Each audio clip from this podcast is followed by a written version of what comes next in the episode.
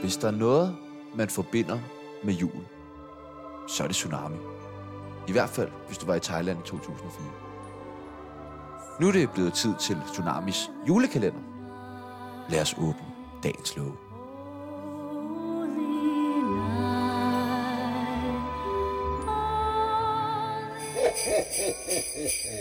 Merry Christmas. Jeg har bundet begge skikkelsens arme og ben fast omme på ryggen. Endelig. Nu skal jeg finde ud af, hvem det er, der har ødelagt julen for mig. Jeg trækker hans maske af, og det er Ulf Pilgaard. kæft hvor vildt. Der kommer en person gående forbi som udbryder. Det er jo overhovedet ikke Ulf Pilgaard, det der Tjerno, din idiot.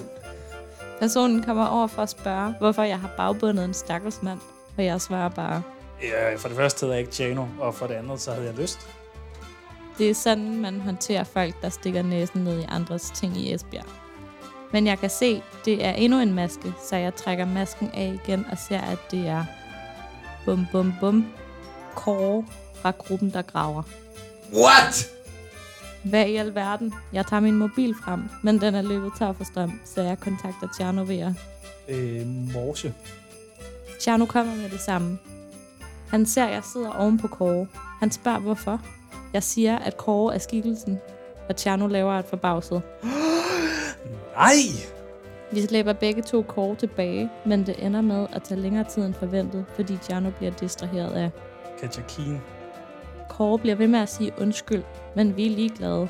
Han begynder at sige, at Øh, prøv at høre, det har ikke noget med mig at gøre det her. Jeg var bare tilfældigt lige forbi med den her hætte på. men vi ignorerer ham stadig. Da vi kommer tilbage til kontoret, smider vi ham på gulvet. Simon og Sebastian kommer over og spørger, hvad vi har gang i, og Sebastian svarer, Jeg er i gang med at smadre Kåre for gruppen, der graver. Altså, hvad fuck ser det ud til, man? Tag dog briller på, din bums. Sebastian er lige kommet os, og jeg tror ikke helt, han ved, hvad der foregår. Jeg spørger dem, om de ved, hvorfor Kåre har stjålet folks julepynt, og vildt god idé til et juleprogram. De svarer, Jeg har ikke noget arbejde. hvis man læser mellem linjerne, betyder det, at de ikke ved, hvad de snakker om.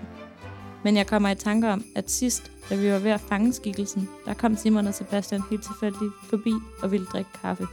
Jeg siger, de lyver, men det kommer ved et uheld til at aktivere Alexa, som spørger os, Skal jeg, have, skal jeg handle noget på nemlig for dig?